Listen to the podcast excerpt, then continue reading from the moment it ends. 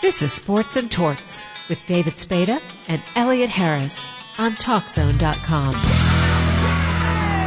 Elliot, let's get to our next guest. A man who started coaching the NBA. In his first year coaching, he won a title with the Los Angeles Lakers, something that Tom Thibodeau couldn't do with Derrick Rose this year. He went on to coach the Bulls, Loyola Marymount, where I remember watching those teams, and I loved Yeah. seeing them. Those guys Up put and up. down the court, up and down the court. He influenced my fun. coaching style when I coached the girls this year. There was just man to man D and just go. Coached the Nuggets, George Mason. He was a co- assistant coach at Orlando. He won a title in the WNBA with the Phoenix Mercury. And now he's coaching women's basketball at University of Oregon. Paul Westhead, how you doing, Paul? Oh, I'm doing great. How are you guys doing? Great. What do you think what's going on with these NBA finals here with the Heat and uh, the Mavericks? Well, I think it's uh, been exciting. Uh, I'm living out in the West Coast now, so I've been following, you know, the the Dallas Mavericks and their run. I think it's been terrific. Uh, I guess the big question is, can Dirk hold up? Uh, but uh, you know, I think it's been great for basketball. We have two teams that uh, you know are going to make an exciting final series. So what happened to the Lakers?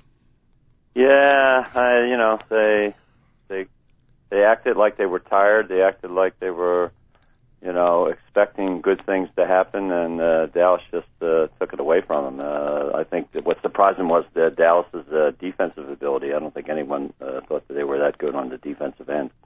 We had on last week Gail Goodrich, and Gail Goodrich had some concerns about the new Laker coach, Mike Brown, saying, you know what, he's a defensive coach, and then uh, being a Lakers coach, it's about offense, it's about showtime, and he doesn't know if he's going to fit in there.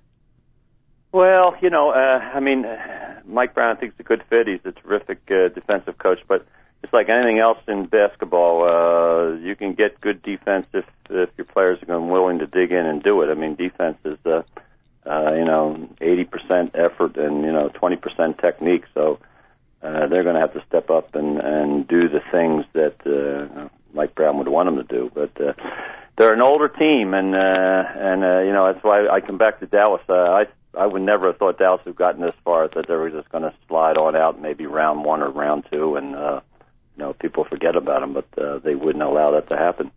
It didn't look like in game one that, that Dirk Nowitzki was going to be this dominant force that he was in the Western Conference Finals. Do you think Miami has the defense to to contain him for an entire series? Yeah, I think they're they're you know they're quicker. I mean, although you know Oklahoma City had had good quickness. Uh, you know, this is Nowitzki- Nowitzki's big challenge. You know, he, he's he's gotten teams this far in the past, and ironically against Miami. Uh, is he going to be strong enough uh, and uh, tough enough? And of course, with his uh, finger injury, that that kind of might set him back a little bit. But I think he's going to be uh, fine. I think uh, he and LeBron are kind of a match off. Like they're they're going to kind of equalize each other out. What was it like coaching the Lakers when you had Magic and Kareem Abdul-Jabbar and Jamal Wilkes? I mean, it had to be really fun. Yeah, I mean, it was fun. I mean, it was kind of a new experience for me. I stumbled into a group of great players and uh, kind of just let them go. I uh, uh, I kind of think uh, back then I was a little bit like Erik Spoelstra. You know, I was uh, handed a group of great players, and uh, they found a way to win, and uh, I didn't get in their way, and uh, you know, they they just pulled it off. You know, winning that first season, do you say, "Hey, this isn't so tough after all"? well, uh, you know, when you stumble into it, you say, "Well, this is kind of fun and easy," and then, uh, you know, 28 years later, before I was able to win a championship in the WNBA, I realized how hard championships are. They they don't come easy. Uh, so when when you're right there in the finals, like uh, both teams are, it's a it's a once in a lifetime opportunity, and uh, and it's it's going to be a tough series. I if I had to guess, um, I want to say Dallas, but I'm I'm worried about Nowitzki's injury. So you win a title with the Lakers, and then you win a title in the WNBA, and you get a cereal box for the WNBA. yeah. Well, uh, it's always good to get a Wheaties box. Uh, in fact, uh, uh, it was kind of fun that uh, we we had that done to us. Uh, yeah, I mean it's exciting. I I love the women's game. Uh, you know, I, I I never coached before until I went to the WNBA, and I didn't know what to expect. But I can tell you, they're tough, hard, talented players. Uh, they're, they're better than I think the basketball world uh, thinks. What's the difference, or is there a difference between coaching male and female basketball players? Uh, well, uh, uh, a good friend of mine when I first took this job said uh, the difference is that men need to win in order to feel good, and women need to feel good in order to win. So a lot of it's in the preparation. If you can get a, a group of young women to, to work together and play together, they're going to do very well. Guys, on the other hand, they got to win 10, 15, 20, 30 games in order to say, hey, I think we have a good team. Did you run the same offense with the women as you did at Loyola Marymount? Yes, I did. Yes, I did. I've been, I did the same thing, you know, uh, ever since my, you know, my Laker days and Loyola Marymount. We we added full court press defense, which kind of, you know, elevated the break because we just got so many more possessions. But yeah, I've been doing the same thing for for a lot of years, and I'm doing it now at the University of Oregon with the women. Are you surprised that nobody f- sort of follows that pattern? Uh, yes and no. I mean, uh, the, the pattern can can get you a lot of wins, uh, but the pattern can get you fired uh, because uh, it's not easy. And if you can't get players uh, to do it, you know, over and over and over again, uh, it'll break down. What is the concept behind it? Concept is a real simple one. Uh, get the ball, run the ball as fast as you can down court, beat the defense before they get set, and take open looks and open shots before they're digging in on you and get all the offensive rebounds you want because they're not ready to block you out. I'm coaching. They came to me this year. I've never coached before to coach the fourth and fifth grade girls team at my kids' grade school. I don't even have a fourth or fifth grader. So the first practice, I looked at the girls. I said, "You're playing man to man D. You get the ball and just go. Just go Right. to the basket." And I had parents coming up to me saying, well, "Why aren't you running plays? We got plays. We got plays." I said, "Because these are fourth and fifth graders. They're not going to understand it." And we had the smallest team in the league. We went nine and three. And other coaches looked and they were grabbing my kids' jerseys to slow them down. And I said, "It's simple. Just get the ball and get shots." But coaches are running the triangle offense with fourth and fifth grade girls. I think you're on the right track. Uh, it's it's as simple as that. The the difficulty, and apparently you had success if getting the young girls, the young women, or men at all ages to run that hard, because once they start slowing down, then you need plays. Now, uh, Shaquille O'Neal, whom you may be familiar with, Right. recently, uh, the, the other yesterday, said he's retiring. Any thoughts uh, on the big Aristotle? Well, you know, uh, it's interesting. I, I ran into Shaquille O'Neal when I was at Loyola Marymount. We played LSU in an overtime game down there, and the final score I think was like 145, 141. And Shaquille was like a, a thin, angular, you know, uh, on, I wouldn't say beanpole, but man, he he could run like the wind, and uh, uh, that, that's my memory of him. I said, this young fellow's going to be a good player, and then and obviously he turned into a, a, a monster player. And uh, you know, I I woe his uh, departure, but uh, he's had he's had a great run. What do you think about Scottie Pippen's comments saying that LeBron is the best player ever, kind of dishing Jordan, and then Kareem comes out and says, no, the best player ever was Wilt, and then he said if it wasn't Wilt, it was Russell with the championships. Who would you say the best player ever was? Uh, I have no doubt the best player that I've seen in my career is uh, Michael Jordan. Uh, uh, I have no doubt about that. Uh, LeBron still hasn't uh, pulled it off. He still hasn't proven uh, that he is anywhere better than Michael or or his match. You have to win championships uh, to be you know the best player of all time. Uh, Michael Jordan's right there uh, as the very best. So if LeBron wins six championships and Michael has six championships, Call me. but uh, I would say if they're even up in championships, uh, uh, when in doubt, go with Mike. Michael seemed like he had the mentality LeBron doesn't have. Michael just wanted to win, and LeBron seems more laid back, doesn't have that fire. Well, it looks like he's getting there. I mean, I, I give him credit. He, he he- he's changed over the last three four years. Uh, so uh, LeBron is growing in that world, but you know, Michael Jordan just you know he just took the ball when he had to make a basket. He had that look in his eye, and you know he was going to deliver. Uh, as again, I don't think there's anyone ever better. yeah, no, but you can. It looks like you can visibly see the difference with LeBron because he does look like he's more serious about it.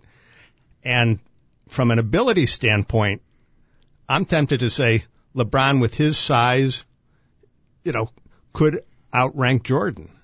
Well, uh, obviously others agree with you, but uh, you know, uh, I'll still uh, I'll still stay with Michael Jordan. Well, did you ever regret not getting the chance to coach in the NBA really again after being a head coach after the Bulls?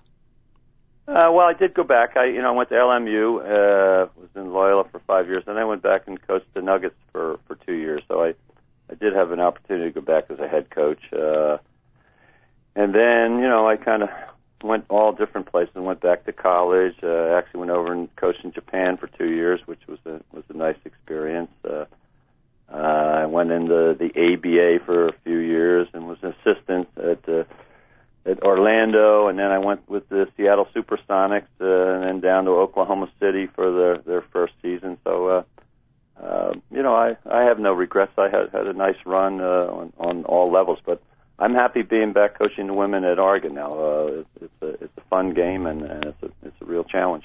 Now, how did you end up at Oregon? Well, I had, had a friend who who was the AD up there and said, uh, "Would you think of coming back and coaching women?" Uh, a fellow named Pat Kilkenny who who uh, kind of asked me to come up and see what what what I thought. And uh, uh, after visiting the University of Oregon and seeing uh, their their facilities, and uh, I said, "Yeah, I think I want to do this." So I'm, I'm glad I did. With the Miami Heat, there's been a lot of speculation that Pat Riley's actually coaching the team through their head coach. Do you think that's true?